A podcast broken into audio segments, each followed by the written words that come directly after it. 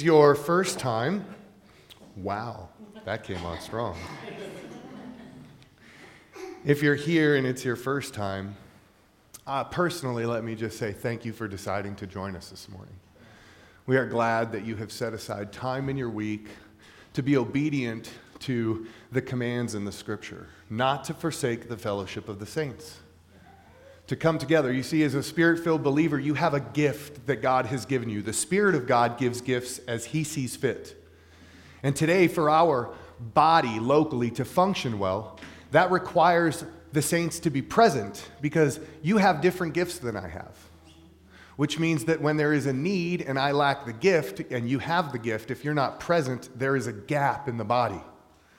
But when you are present and your gift is capable of being shared with the body, we lack nothing. And this is how God has designed his church to function. We are the living stones grounded on the chief cornerstone. And our chief cornerstone is Jesus, the man from Nazareth, the Christ. And he is God, right, Dan? Amen. We have no question about this reality. This truth claim that we make is defendable. It is defendable textually, it is defendable historically. We can look at the cosmos and we can defend the idea of God. We can use the teleos and defend the argument of God. We can do all of these things with confidence. Our hope, our faith is not a pie in the sky hope. It is a grounded hope and confidence of what we know God will complete because He's already inaugurated it. And He inaugurated it in the life and in the death and in the resurrection of Jesus.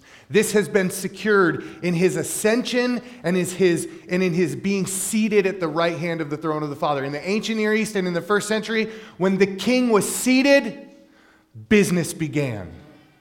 When Jesus was in the synagogue and he read from the scroll and he finished reading, what did he do? He sat down and then he began to exercise his authority and teach.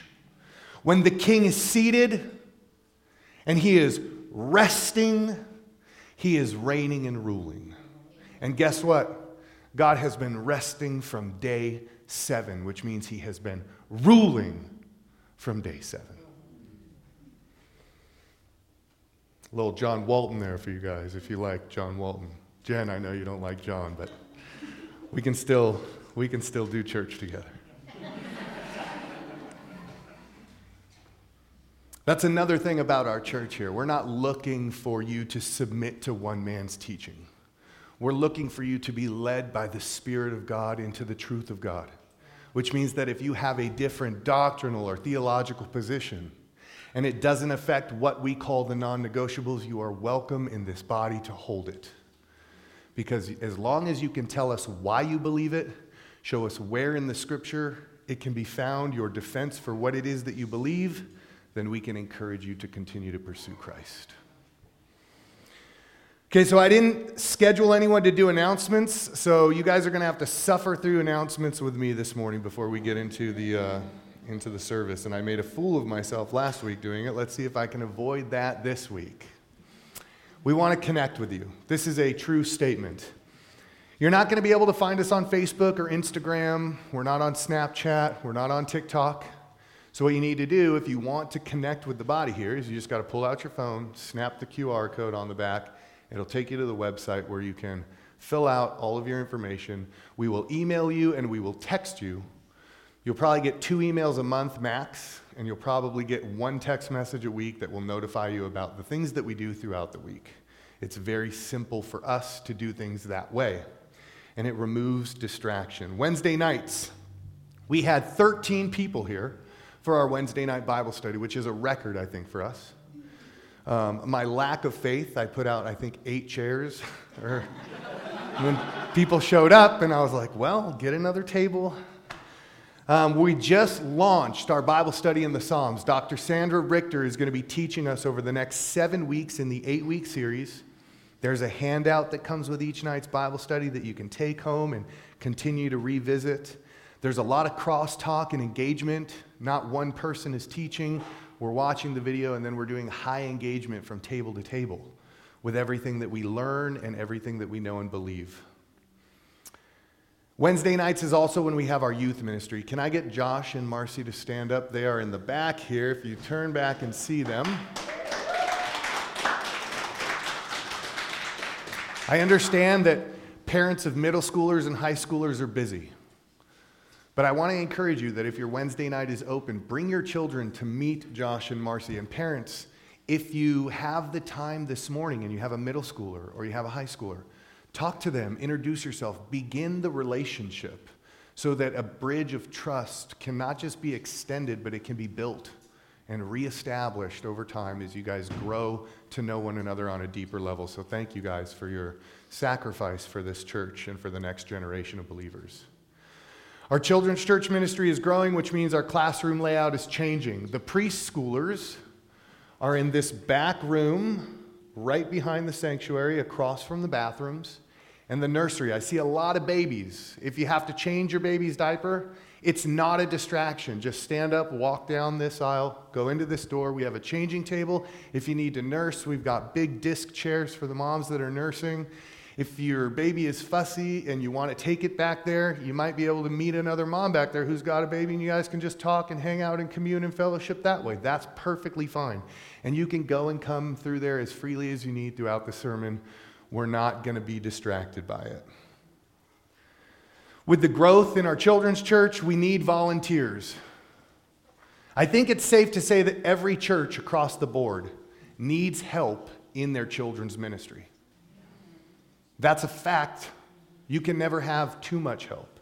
The more help you have, the less work it requires for the individual, which means instead of serving maybe every other week, they can serve once a month. We would like to get to the point where our children's church workers can serve once every couple of months, which means that if you're a parent and you have a child in our children's ministry, we would encourage you to prayerfully consider volunteering once a month, max once every other month, down there just as an aid to Jade as she uh, helps us do what it is that we do. Our setup team meets here at 8:30. They get the room set. If that's something that you would be interested in doing, talk to me. We'd love to get you on the team. Our audio team, same thing, 8:30, 8:45, they're in the back at the soundboard. They're mixing the worship so that when we come in everything is ready to go. We're looking for help there and we already discussed the children's ministry. There are other volu- ways to volunteer outside of the church. If you're not keen on serving in the church on a Sunday or on a Wednesday, let me be the first to tell you that we have a great way for you to connect with the marginalized in our community. Young Life and Young Lives. It's a once a month commitment. It's a beautiful thing. I think I've been doing it for like seven or eight months now. It took me four months to get one of my young dads to even answer my phone call. But when he answered my phone call, I was like, yes. I'm not just leaving it at the door anymore. There's a connection now, there's a voice on the other line. And every month that I didn't have that connection, it was made worth it immediately as soon as the phone was answered. Now I get to see a couple of my dads when I get to drop the bags off, and that's even cooler. Does it matter if they come to church? That's our goal, to get them in here to sit under the teaching of the gospel. But this is a no strings attached ministry. There is a need in our community. And our goal is to meet the need, whether they're here or not. No strings attached. Once a month commitment. We're looking for two volunteers that will drive to the Mat-Su Valley once a month. There's young moms who have young babies who need diapers and formula and baby wipes and all kinds of non perishable foods. It's as easy as calling them on your way out, saying, I'm coming, dropping it at the door, or dropping it at the door, ringing the doorbell, and engaging them in conversation, and maybe even praying for them if they have a prayer request. That's how seeds get planted. And that's how we're trying to build the kingdom outside of this building in our city. We're looking for two volunteers in Anchorage. It's a very easy ministry. The bags are here at church on Sunday. You pick them up, you put them in your car. There's a printout. You drive to the different addresses, you drop them off, you make the connection. You do the work of the Lord, and then you dip and you head back home. It takes maybe an hour. If you're doing the valley, It probably takes a couple or a few. Please, uh, Celeste is seated in the back here. She's going to stand up. If you guys are interested um, in helping us with our Young Lives ministry, please talk to Celeste at the end of the service. Uh, Josh and Marcy are going to be hosting um, an emergency prayer meeting for Ukraine this Tuesday. Uh, Ukraine is being invaded, they're being bombed by Russia. Russia wants to take back what was once theirs. Um, it's very sad. You know, I have been myself in two different war torn countries. I did 15 months in Iraq and I did 12 months in Afghanistan, and I can tell you that war is nothing pretty. Uh, people suffer. As Christians, we can never fall prey to the idea that we can do nothing. Prayer is our first line of offense. It's not a last resort, and it's not only supposed to be used as defense. It's an offensive measure. We can intercede and advocate at the throne of God, and our encouragement via the text is to do that with boldness. So let's get together if you're free on Tuesday night. Here's the address it's uh, 13330 Brant Way. It's on the south side of town. 7:30. It'll probably be an hour. It's going to be on Tuesday evening.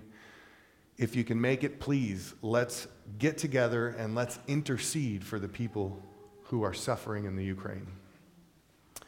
At this time, I'm going to uh, going to excuse the next offenders to go join Miss Amy. They're going to be downstairs where they're going to be working on their apologetics. And so, while they're headed out, I am now done with the announcements. We can pray for this morning's Bible study and then we can dig in. Heavenly Father, we are humbly present with eager anticipation of what it is that you are going to accomplish this morning. And God, I ask that you would move in a mighty way this morning on the hearts and minds of all who are present. For those who put their faith in God and for those who are here that may not have made a decision yet, your Spirit has the capacity to work in both in different ways. And so we ask for you to do the work that only you can accomplish while the gospel goes out in power this morning. Father, give us ears to hear, hearts that are receptive, and I pray that you would speak through me, Lord, that I would not say anything that your spirit would not lead me to speak. And Father, if I mess up or if I fall short, I pray that those words would fall to the wayside and the things that matter would be remembered. So, Lord, we submit this morning's Bible study to you in Jesus' name. Amen. All right, so I'm excited. I had a two week break. I owe everyone in this room a thanks for allowing my wife and I to travel to the lower 48 so that we could be there for her best friend's wedding. We are in a series currently on 1 Peter. This is Peter's first letter to the church in the diaspora in Galatia, Pontus, Bithynia, Cappadocia, and Asia. These are the five Roman provinces that Peter is writing to as this letter is being dictated, most likely to Silvanus with John Mark present, and then sent out. It's an encyclical letter that goes throughout the Roman provinces. Now, we've been in this study for five weeks, and this is week number six. And I'm excited because we're just going to pick it up right where we left off, which means that we'll be reading 1 Peter chapter 1 verse 13 through 16 today. This is a big chunk of scripture, Siobhan would say. She would say, "Oh my gosh, Matt's preaching four verses. This is insane." So, with that being said, let's turn our attention to the text. We're reading from 1 Peter chapter 1, starting in verse 13. The translation that we read from the, in this series is the ESV. Peter writes, Therefore, preparing your minds for action and being sober minded, set your hope fully on the grace that will be brought to you at the revelation of Jesus Christ. As obedient children, do not be conformed to the passions of your former ignorance. But as he who has called you is holy, you also be holy in all your conduct, since it is written, You shall be holy, for I am holy. This is an intense passage of Scripture because when we read this, it's like hearing the words of the Master Be perfect as your Father in heaven is perfect. What? I can't do that. It's not in my nature to do that. And God says, No, no, no, no, no. I can do that through you. You cannot do that on your own, but with me, nothing is impossible. This is how the Father speaks to his children. He's calling us deeper. He's saying, Great, you're justified.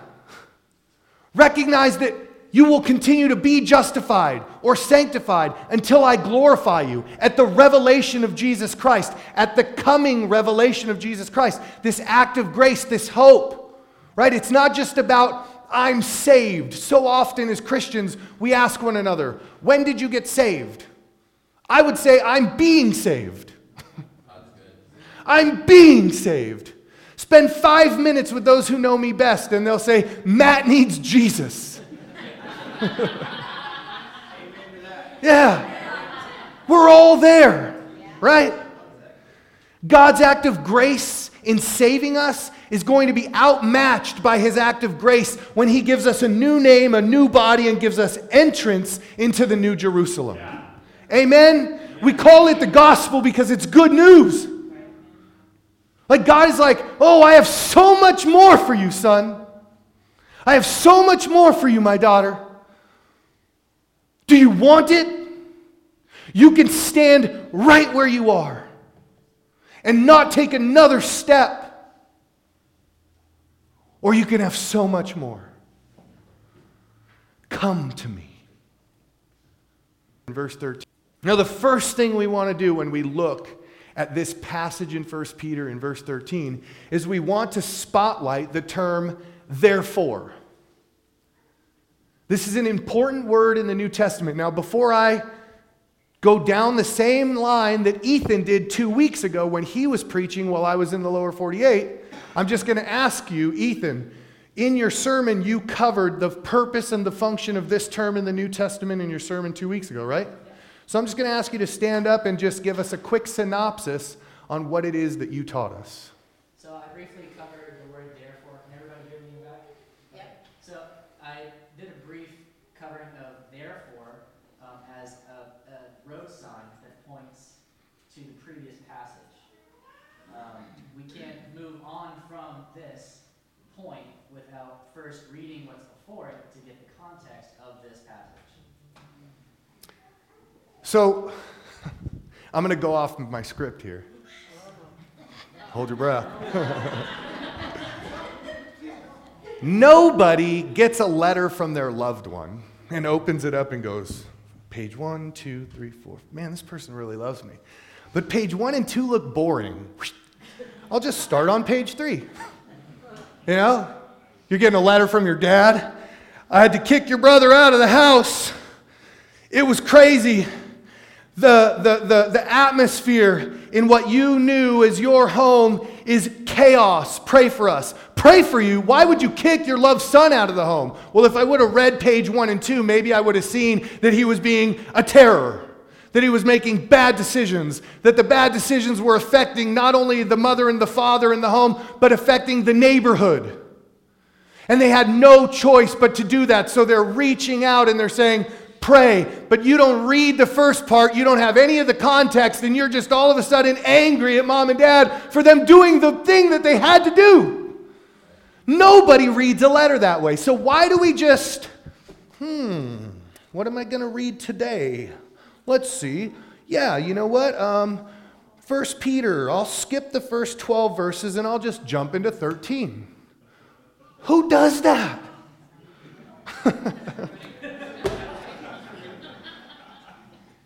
We don't do it with our own letters. We definitely shouldn't do it with the writings of the apostles. This is why we spent five weeks in the first 12 verses, because there's so much information and meat to unpack. And we come here to eat spiritually with one another. Therefore, therefore, okay, so Ethan said this term functions as a signpost. I totally agree. The hearer of Peter's original audience, the reader of Peter's current audience, is therefore instructed to recall everything that has been previously stated. It's a signal. You see, therefore, boom, red flag. Stop. What did the author just say to me? It's going to be really important that I know that before I continue reading. So we need to set our mind on all that Peter has said in verse 1 through 12. Now, as I said, we spent five weeks working through those 12 verses. So let's just take a moment to touch on a few of the key principles, the rich theological truth claims that are made by the author in his introduction proper and in his ongoing introduction in the letter. So, first, uh, let's see. Peter writes, The God and Father of our Lord Jesus Christ in accordance with his great mercy, has caused us to be born again to a living hope. Amen?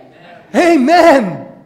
And this was accomplished through what? It was accomplished through the resurrection of Jesus Christ from the dead. What a beautiful truth claim. Now we're talking about 1 Peter and we're thinking about therefore, so where do I find this in 1 Peter's letter? We can't move on until somebody gives me the answer. So if you got your Bible in your hand, open up 1 Peter and let me know where this is found. Verse 3, who said that? Nailed it. We have an inheritance, Peter writes. Our inheritance is the Lord. Our inheritance is imperishable, undefiled, and unfading, and it's being kept in heaven for all of those who will remain loyal to the very end. Tell me, saints, where is this? Verse 4. Amen. Those whose faith proves to be genuine in the end will receive praise, glory, and honor from God the Father, and this will take place at the revelation of Christ. They will also give praise, glory, and honor to God the Father. And this also will take place at the revelation of Jesus Christ. This is located in verse 6 and 7.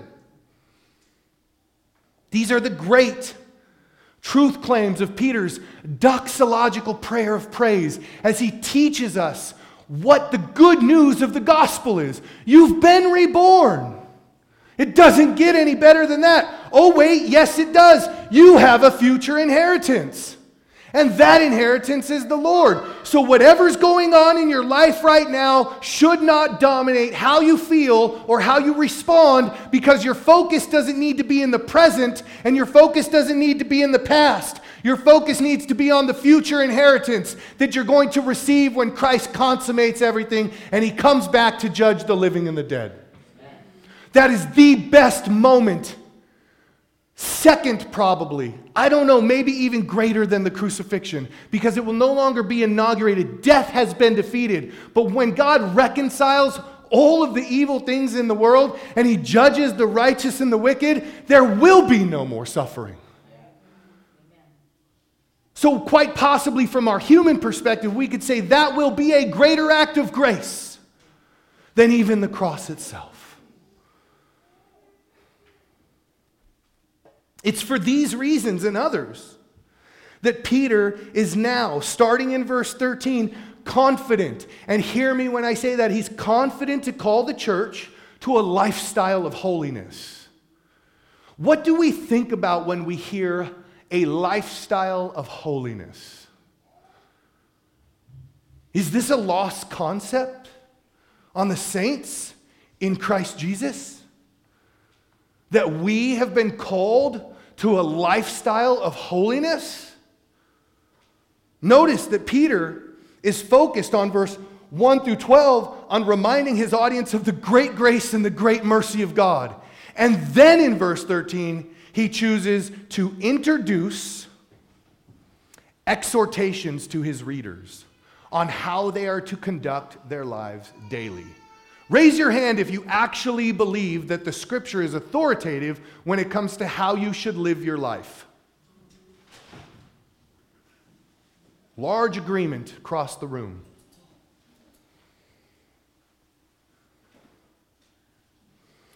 If we close our eyes for a minute and we think about the letter writing process, can you imagine Peter in a room with a dirt floor, probably only four walls, maybe a thatched roof, and he's pacing?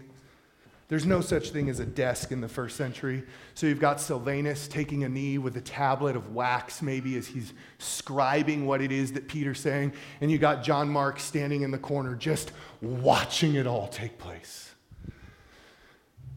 And Peter says to Silvanus, Bro, you can't miss this. You can't miss this. It's because. It's because of what, Peter? It's because that he has caused us to be born again to a living hope that we should desire to live as obedient children. I'm not giving them a command prior to telling them that God has regenerated them. They need to know that they have been rescued, redeemed, and reconciled before they hear the commands of Scripture. That's how God worked with Israel. He did not give them the law in Egypt.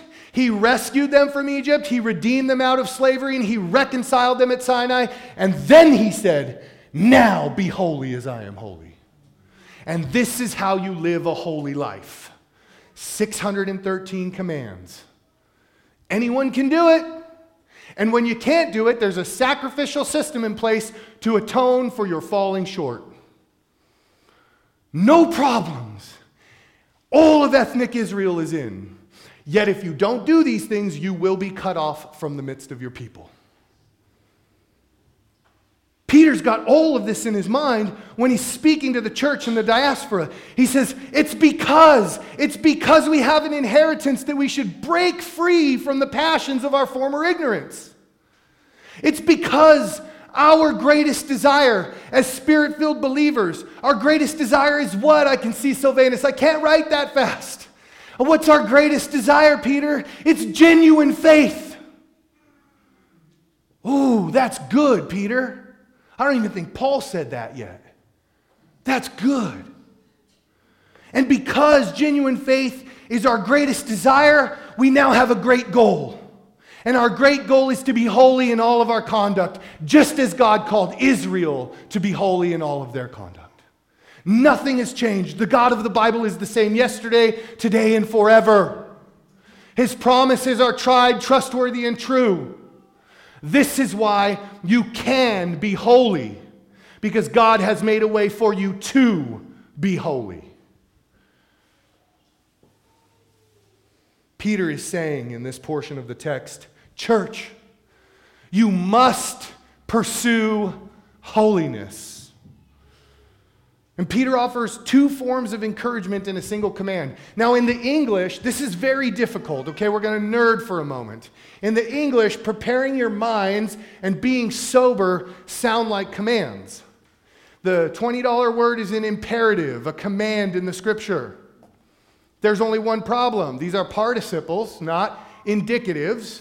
And because they're participles, they're words of exhortation or encouragement. The only command in this portion of the text is to set your hope fully on the grace that will be brought to you at the revelation of Jesus Christ. What is the command here? To set your hope fully on the coming of Christ. But before he gives this indicative, this, this imperative, I'm sorry, this command, he gives two more words of encouragement. But in the English, they just read like they're all commands do this, do this, do this, do this, do this. It's like, what is Christianity? A list of do's and don'ts? Hardly. Christianity is first and foremost a relationship. And you cannot even attempt to observe the do's and don'ts in quotations apart from being in right relationship with God.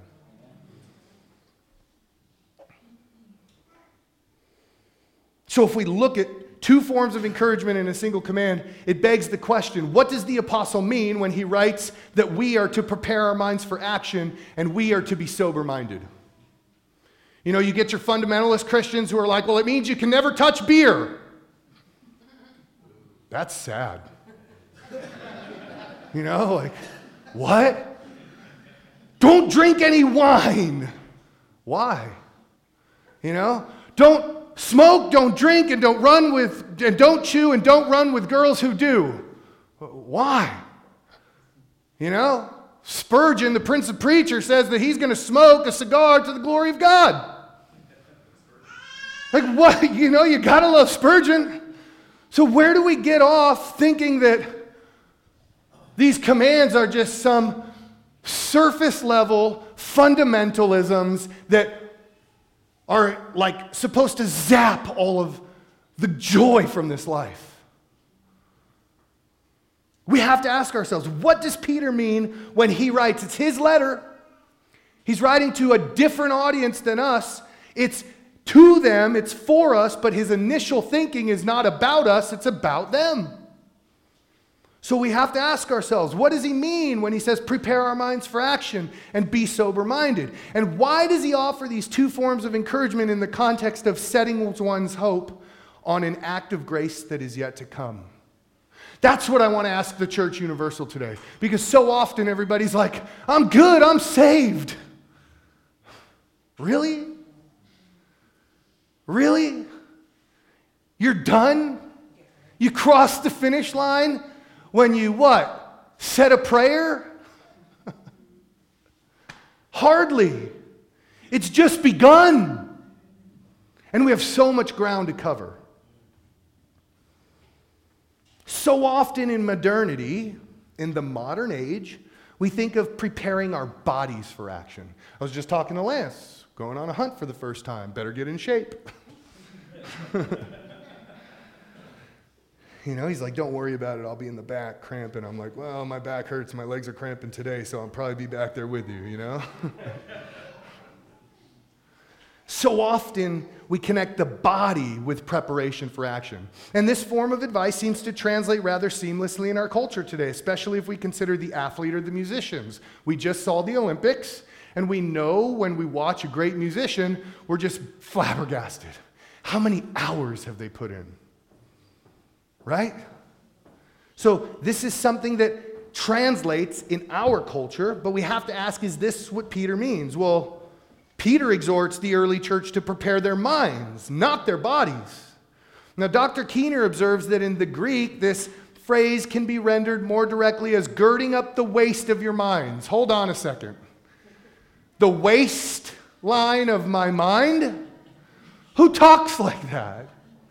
Right? Like, yeah, the Hebrews do. I'm not Hebrew. And it's no longer an ancient Near Eastern culture, and we're definitely technologically advanced well beyond the first century. Praise God. So, what are we supposed to think when we hear set one's hope on an act of grace that is yet to come? Gird up the waist of your minds. It doesn't make sense to us, but in the mind of the Hebrew, like Susan was just saying, it would have been a very deliberately vivid word picture. It would have been a clear metaphor that they would have been like, I know exactly what Peter's talking about. You know, in the ancient Near East and in the first century, men normally wore long flowing robes. Long flowing robes. They just naturally hinder fast project and strenuous action. That's why we don't wear them anymore. Tommy and Gabby can tell us that when you step into the ring in a UFC or an AFC match, no matter if you train with a gi on in the gym, you never wear a gi in the octagon. It will be used against you because it will slow you down, it will restrict your movement. So, this is the word picture for them, right? Long flowing robes hinder fast prog- progress and strenuous action. So, what did the Jewish men do? Well, around their waist, they would don a broad fitting belt. In the event that strenuous action would be required, they would pull up and tuck in their long robe, or they would pull up and drape over the belt their long robe, freeing their legs so that they could run and move quickly and be unhindered. So, Peter's talking about not being inhibited and not being distracted from the task at hand as he uses the metaphor prepare your minds for action. Now, Peter is directly applying this ancient Near Eastern clothing metaphor to the way one thinks, which allows us to ask a follow on question Is preparing one's mind for action and being sober minded connected? And if they are, we need to know how and why. Well, on a surface level, biblical scholar Paul Achtemeier observes that drunken people in long garments are not well suited for hard labor. thank you very much. that one was deep. you know?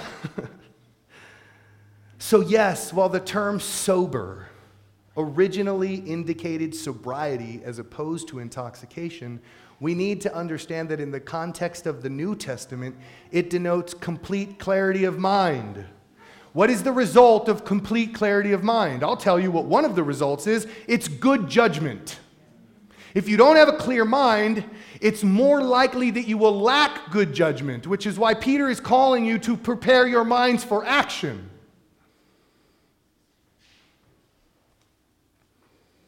Ultimately, Peter is talking about a level of alertness. Isaac, like the military teaches you to keep your head on a swivel, right? Attention to detail, right? Like they say you're supposed to watch your buddy six, and that doesn't mean look at his back, that means cover him while he moves in front of you, right? Whether you're moving in a column or a wedge or a file, right? These are all things that would have been absolutely clear to the original audience. And if we pause for a moment and think about the people in our own family, these things can become clear to us as well. But we can't just blow through reading the letter so we could be like, ah, read the Bible today. Good to go. Love you, Lord. Don't really care what it means. Like we need to be keenly aware of what, what, what Peter was meaning when he was writing these words. It's an alertness. Why do we need to be alert? We need to be alert in light of the imminent revelation, the coming of Christ, and the hostility of our adversary. Both of these are true. Peter will write later in the letter that our adversary prowls around like a lion, seeking whom he may devour. If your mindset is, I'm already saved, guess what? You're the first one the lion's going to eat. Oh, but I'm elect. Tell me how that devouring goes when he's standing with his foot on your chest, roaring, letting every creature in the area know, I just got my next meal.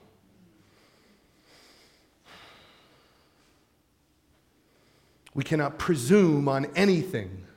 That would be pride, and God gives grace to the humble. For Peter, the cares and pressures of this life, they can be intoxicating.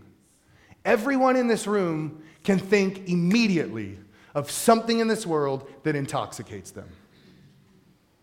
And it distracts them from the glory of God. It distracts them from the call that God has placed on their life. And Peter says that the cares and the pressures of this life can intoxicate the Christian, which means that it will distract us which is why he says, Be sober minded, because truly it's no different than abusing the consumption of wine. This is why the metaphor works. Be sober minded. When you're wasted, you're going to be easy prey. Be clear in your mind. Be prepared for action. These things are absolutely connected. They're synonymous with one another, and he says them in repetition, which means pay attention.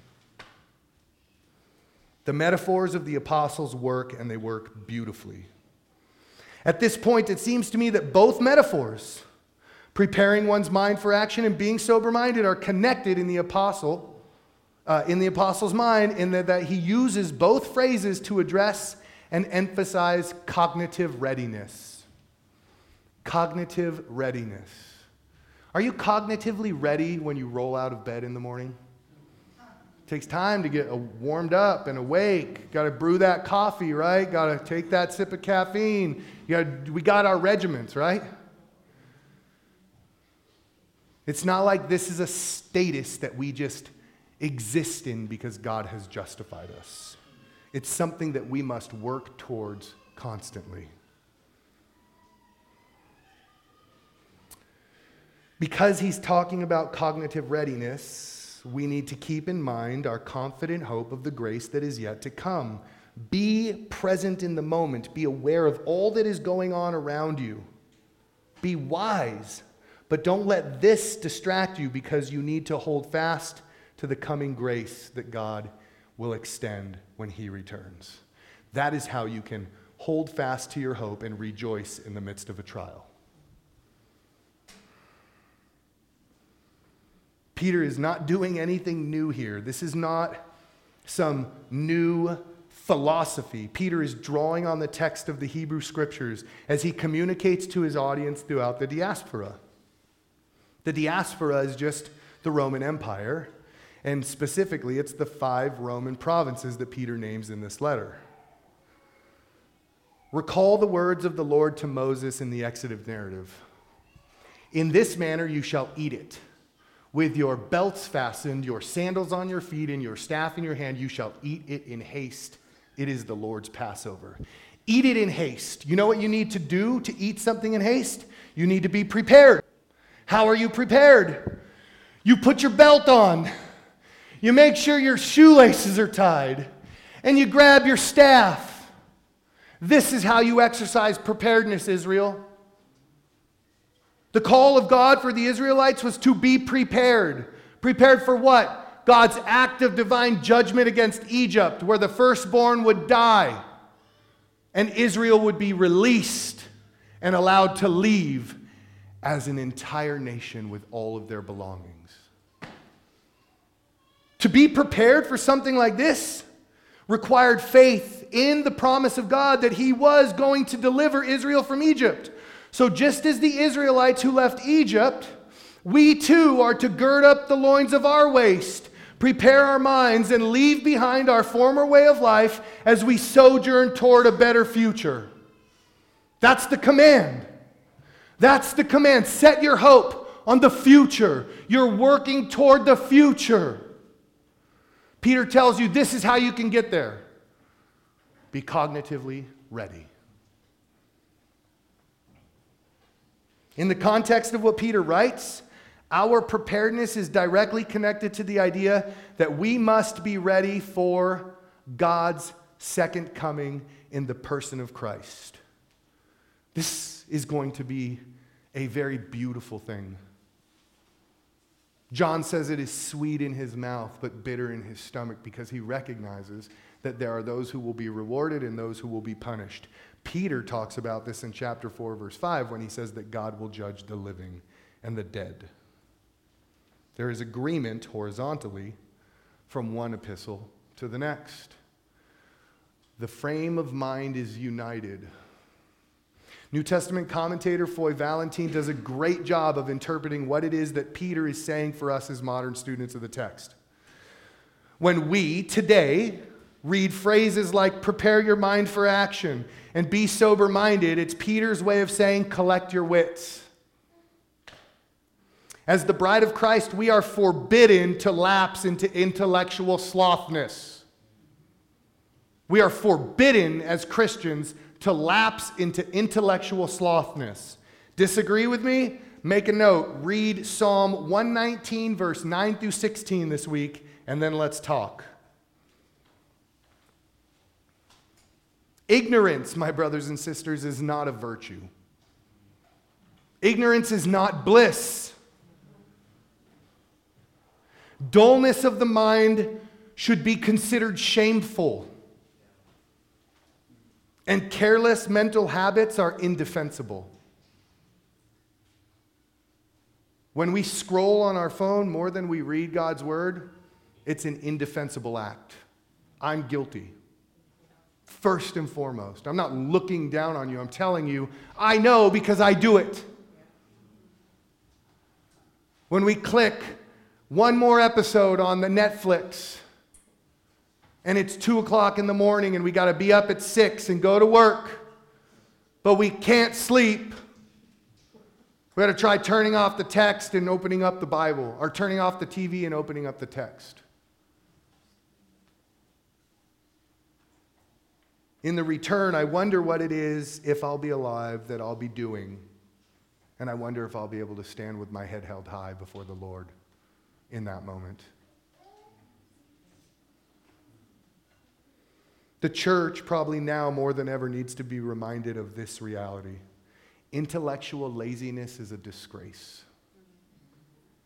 No one individual can expect to act correctly unless they can first think correctly. And you cannot think correctly if you're not prepared in your mind. You cannot think correctly if you're not sober minded.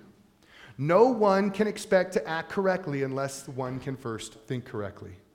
Having a mind that is prepared for action, i.e., being sober minded means having a spiritual alertness that allows one to focus on remaining faithful to God rather than succumbing to the pressures and the temptations of human nature. Can you guys read this uh, next slide for me? Or, yeah, can you guys read this out loud for me, please? Therefore,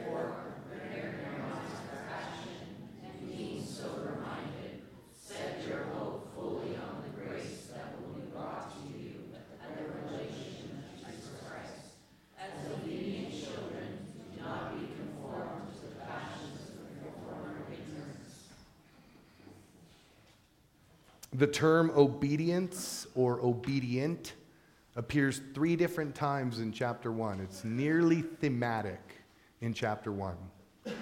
Tom, can you flip to 1 Peter chapter 1, verse 1 and 2? Uh, let's see. Who's comfortable reading? Dasha, can you read I'm going to have you read the passage that's on the screen after Tom is done, and then Ethan, will you find chapter 1, verse 22?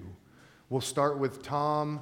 Uh, Brent is going to grab the camera and get up here so that the YouTube audience can enjoy. You're right. I failed you.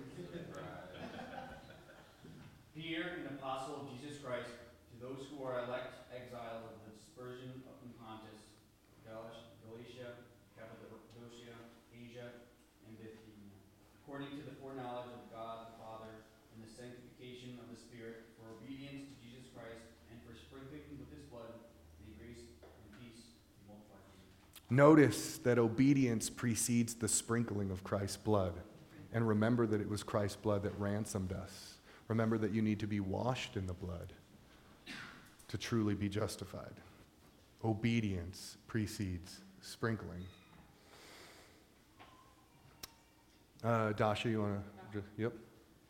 Um, as obedient children, do not be conformed to the passions of your former ignorance. Now, Tom just read that this letter was written to the elect exiles in the dispersion. So Peter's writing to the church. Obedience is framed in the negative. We're about to get into this. Do not do this if you want to be obedient. It's not framed in the positive. If you want to be obedient, do this, this, and this. It's framed in the negative. We're about to get into it. But obedience is required for faithfulness to Jesus. He says, Why do you call me Lord, Lord, and not do the things that I command? And he says, If you love me, obey my commandments. These are the words of the Master. Go ahead, Ethan, verse 22.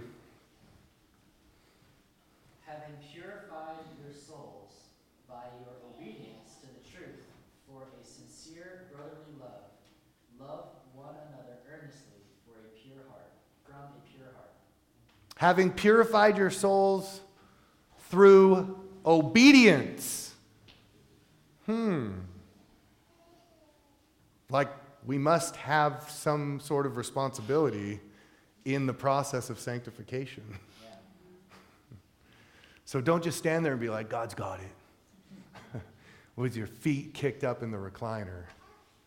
Because that's not what Peter is addressing in the letter. And we're not preaching works based righteousness. We're not. But we are highlighting the reality that obedience is necessary for those who claim to be faithful. Read the letter of James. After reading verse 14 in its greater context, I believe that it's safe to say that the Christian life is not a life of passivity. We have been called from something to something which implies that we are responsible to exert some sort of effort on our part. What I'm saying is, saints, we have a purpose and a function. Make disciples is one of the greater purposes and functions. Teach people to observe all that he has commanded and baptize them. There's three, and that comes out of one portion of the text. New Testament scholar Thomas Schreiner observes that obedience is necessary for conversion, and ultimately it cannot be separated from one's faith. What's also interesting about verse 14 is the fact that, like we just said, Peter frames it in the negative. How many parents tell your children, if you want to be obedient, don't do this? No, you normally say, don't do this. An obedient son or daughter would do this or this or this.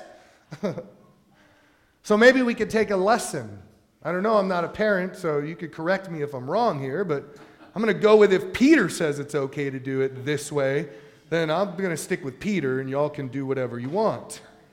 You know? Paul didn't have any kids either, so take it up with Paul. I'm just telling you what he said when we get to Paul's letters. So it's interesting, right? A negative perspective. It's not natural to us in America, at least. He says, You want to be obedient? You must not return to your former pagan lifestyles. Now let's just pause for a moment. Seriously, don't return to your former pagan lifestyles. Now let's, let's just think about this for a moment. How radical do you think a statement like this would be in a communalistic culture that's rooted in honor and shame?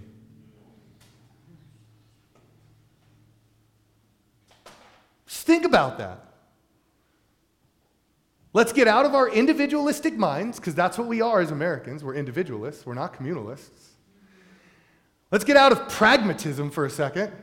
Let's think about what's the greater good for the community, and therefore I will do those things, because that's what dictates what honor is. And if I don't do those things, I'll be shaming not myself, but everyone else, and then they're going to take care of me. How do you think a statement like this, don't return to your former pagan lifestyles, would go over? America today, and we're individualistic, let alone in this communalistic time and culture, you would get canceled. I'm going to get canceled for posting this sermon on YouTube. Brent, we're going to get canceled. Your way of life, your culture, your history, God says lay it down. Pick up your cross and get on the road behind Him. Ha! You can't tell me that my culture is not important. I'm not. God is. Peter is literally saying the behavior of your ancestors, the lifestyle of your forefathers, it was dominated by desire, and desire here is nothing positive. Peter will get into this later in the letter. He says, Your forefathers lived their lives in a time of ignorance Tell your neighbor that this week and then let me know how it goes over. your father was a fool. Whoa. You know, like it, these are the words of God, inspired through the authors of the text. I'm going to go out on a limb here and say that this way of thinking was the antithesis to the fabric of society. Joel Green notes that in the household of the Roman Empire, status was achieved via conformity to conventional habits of life. You want status? Conform. Being different would most definitely be evaluated in a negative light. It could be interpreted as deviance. Roman culture also placed a high value on what was handed down from generation to generation, especially when it came to religious traditions. However, Peter's clear that these socio religious practices must be assigned to the category of idolatry. Abandon them, he says. I don't know about you, but when I read this portion of the text, I hear Jesus all over it. The words of the Master are embedded in this portion of the text. And Peter would have been present for at least 90% of what Jesus taught. So he's drawing on what the teachings of Jesus were, as well as the text of the Hebrew Scriptures. Peter seems to take the idea of obedience seriously. Do we? Do we take the idea of obedience seriously, children? Do we honor our fathers and mothers so that our lives may be long in the land that God is giving us? Are we obedient to our fathers and our mothers? How seriously do we take it when our parents say, I need you to do this? Parents should get off their high horses because they're no better than their children. And you want to know why your children act that way? Take a look in the mirror. Look, my mom and dad are sitting here in the congregation today from California. We were just talking with Martha last night about my rebellion. The seed of my rebellion was probably rooted in my mom's pride. And God had to break us both. You know how He did it? It wasn't pretty.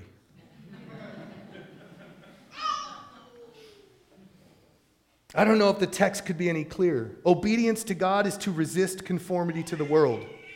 Dennis Edwards reminds us that our redemption, our redemption has been secured through the person, word, and work of Jesus Christ alone. And the work that he accomplished, it doesn't just secure us a marvelous future as believers, it provides us with the ability to live a changed lifestyle in the present one that will ultimately exemplify obedience and humility. So, children and parents, we have been given all that we need. Are we ready to take it up, or will we decide to continue to walk in rebellion? To become a follower of Jesus means to be changed from the inside out. And this will be inevitably a, long, a lifelong journey from ignorance to enlightenment. Don't be enslaved to passions in the age of your former ignorance. Peter is now ready to move to a positive perspective of obedience as he prepares to call his loved ones to so much more. Can you guys read this next verse for me, these next two?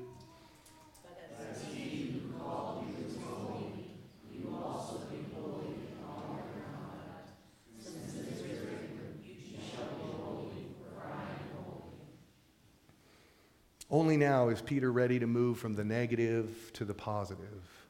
No longer focusing on a past life dominated by sin, he's now turning to the positive perspective, which is focused and grounded in the holiness of God. If nonconformity expresses the negative duty of obedience, remember, conformity was how you achieve status in Rome. So if nonconformity expresses the negative duty of obedience, then the positive side is to emulate the Lord Himself, the God of Israel, Yahweh, who is the standard of moral perfection.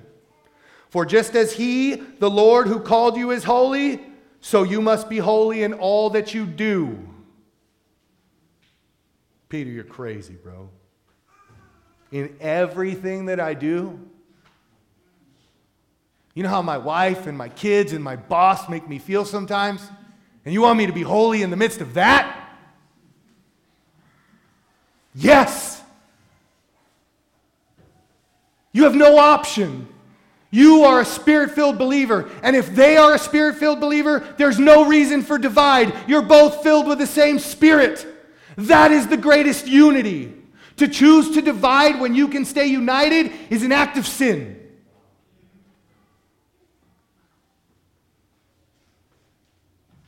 God is the standard of moral perfection. William Barclay observes that to be chosen by God is to enter not only into great privilege, but also into great responsibility. Yes, Christianity it brings us great privilege. But on top of the privilege that we have, we are now responsible. For the one who has been given little and is responsible over little will be given much.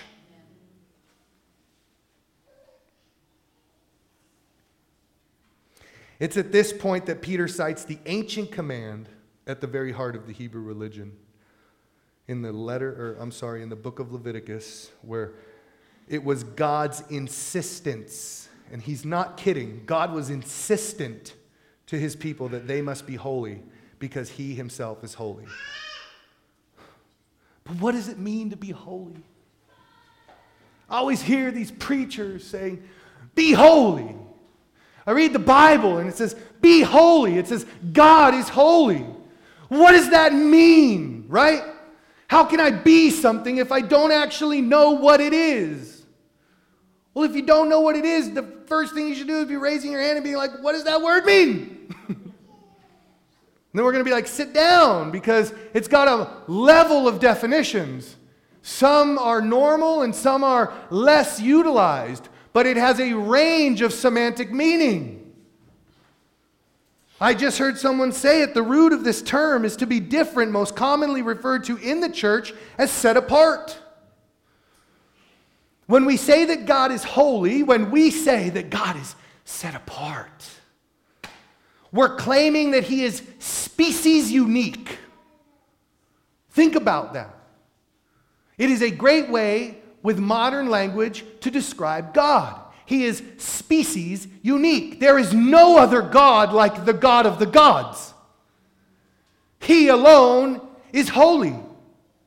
Ah, he's species unique. Okay. What else do we need to understand? Well, we need to understand that God exists outside of time, space, material, and energy. He exists outside of them as we know and understand them. God alone holds the title of creator, meaning that everything else that exists embraces the title of created. He is species unique because he is the sole creator, the source of life, the giver of breath. Think about Paul in Acts chapter 17 and uh, Mars Hill.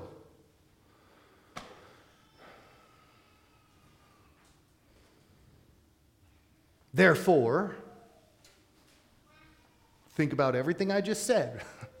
Therefore, we may say that holiness is not something that God possesses, rather, He Himself is holy.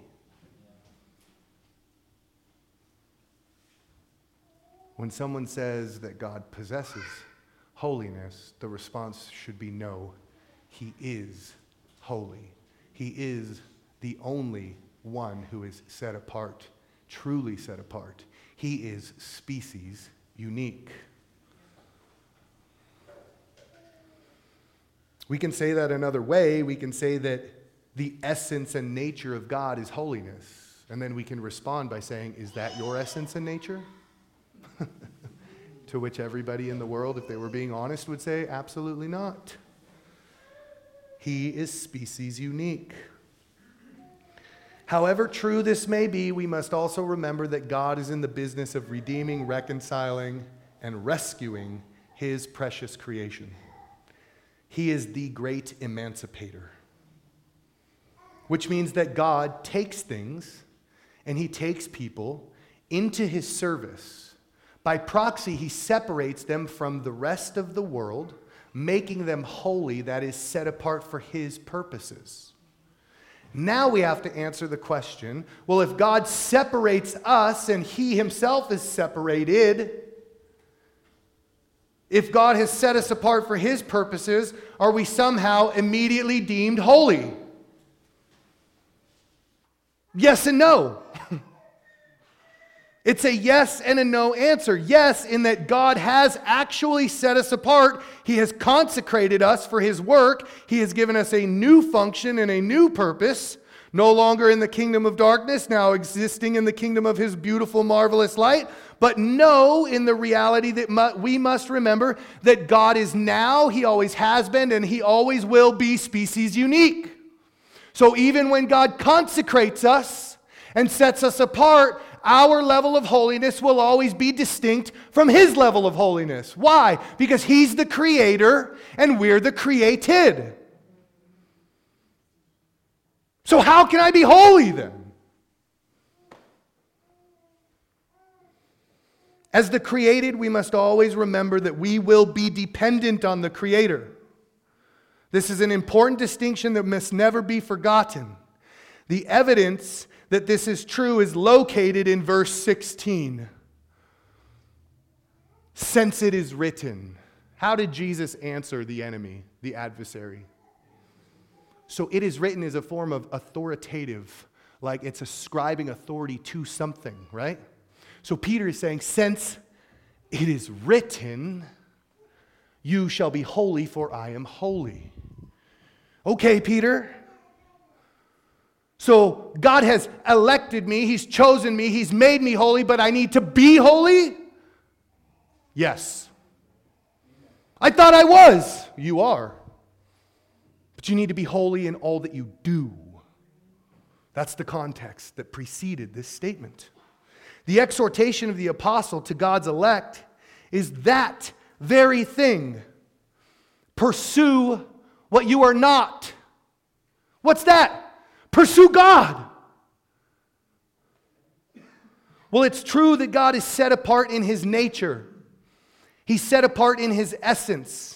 And while it's true that God has set us apart for his purposes, we must not confuse the reality that here in 1 Peter, the charge of the apostle is to be wholly devoted to God, as God is wholly devoted to his bride. He is the covenant faithful keeper. Be holy as God is holy. Be loyal to God as God is loyal to you. You cannot be perfect. I didn't bend my knee and say, Lord, I love you, and because I love you, I'm going to be perfect for the rest of my life. And that should be enough to please you. No. I bowed my knee. I said, I lack any and all ability to do what it is that you require. So I am ever dependent on the work that you have accomplished. And he said, Now you got it.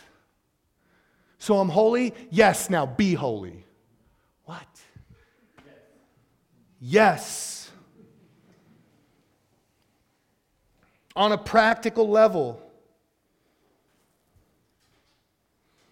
on a practical level, in the immediate context, holiness means conforming to the ways of God rather than the ways of the prevailing culture. You want to be faithful to God, you need to be loyal to the ways of God. Go read Leviticus. We just finished it if you're in the year reading plan with our, uh, with our Bible reading.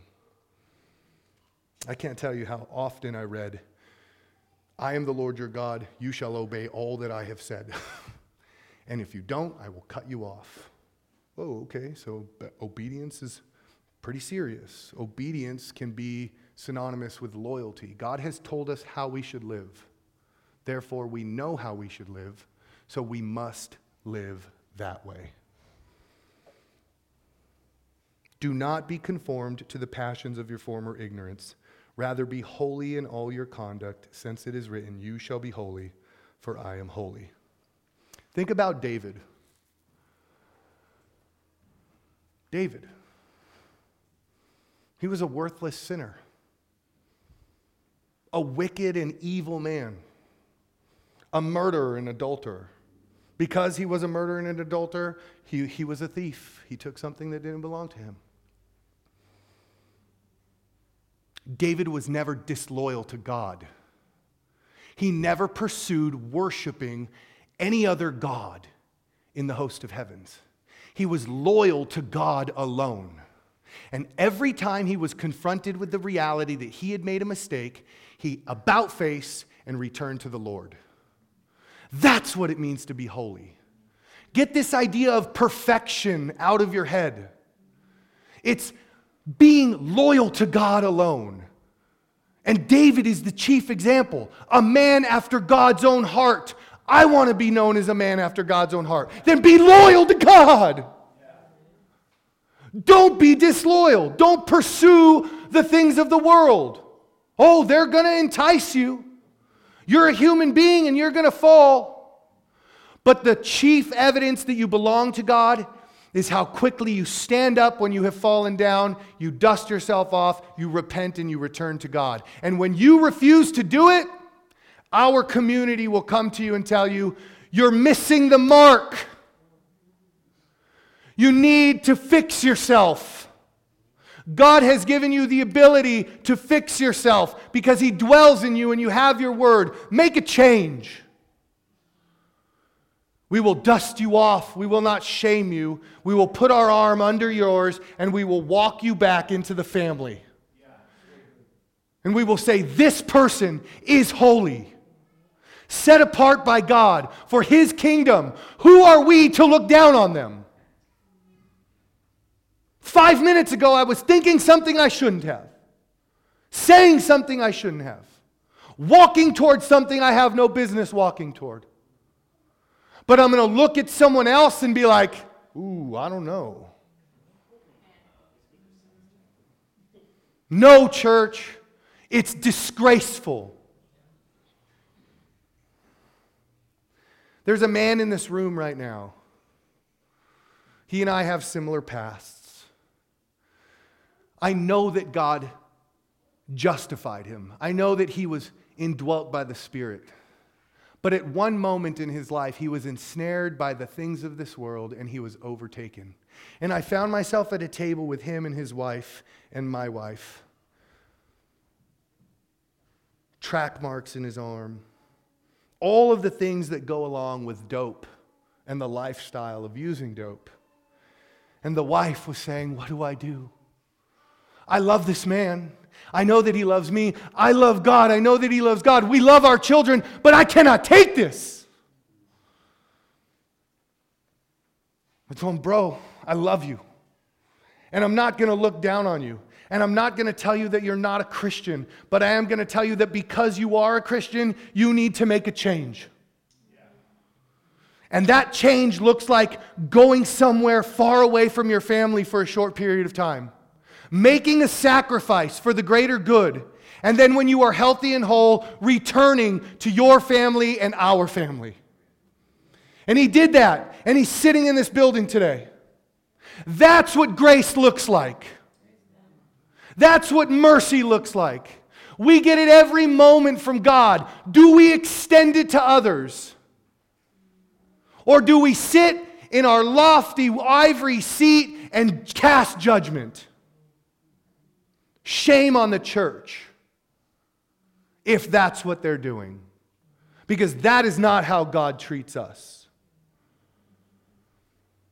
Quantitative holiness versus qualitative holiness. We're going to close with this idea. If you want to quantify your holiness, you're going to make a list of do's and don'ts. You're going to check all the do's and you're going to make sure you don't check the don'ts, and you're going to become the greatest legalist in the world. You're going to put laws on other people that they can't re- meet and laws that you can't meet. Quantitative holiness is not the idea of God. Qualitative holiness is the idea of God. We are qualitatively holy because we have been put to death in Christ we have been raised to newness of life in Christ, and therefore we shall pursue a life like Christ's. Never forgetting that we are ever dependent on Him. Do not flip qualitative and quantitative and put quantitative before qualitative. Don't do it. When we read this portion of the text, it becomes clear. We can be holy as God is holy because He has given us the quality. Therefore, we need to pursue His qualities. And to pursue His qualities, we need to abandon the things of this world. Does it make sense? Amen. Let's pray. Father, thank you for the strength that you give to your saints in moments of weakness. Thank you for the grace, God, that you extend to us. It's my prayer this morning that we extend the same grace to others, God, that we get to, from you. Mercy, Lord. I pray, Father, for great mercy, not only in my life, but that I would extend that great mercy to the lives of others, that we would extend great mercy into the lives of others. I pray, Father, that we would pursue holiness because you have given us the quality of holiness. Father, when we look to your word and we ask your spirit to change and transform us, it is more than possible. Each person in here who is filled with the Spirit of God is living proof of your work. And today, Father, we set our hearts and our minds on you as we give you glory for your work. And we say, Father, we want more. Give us the strength and the desire to pursue more. Father, we love you because you first loved us. We thank you for all that you have done, all that you are doing, and all that you will accomplish in the future. Help us, Lord, to set our hearts and minds on you. In Jesus' name, amen.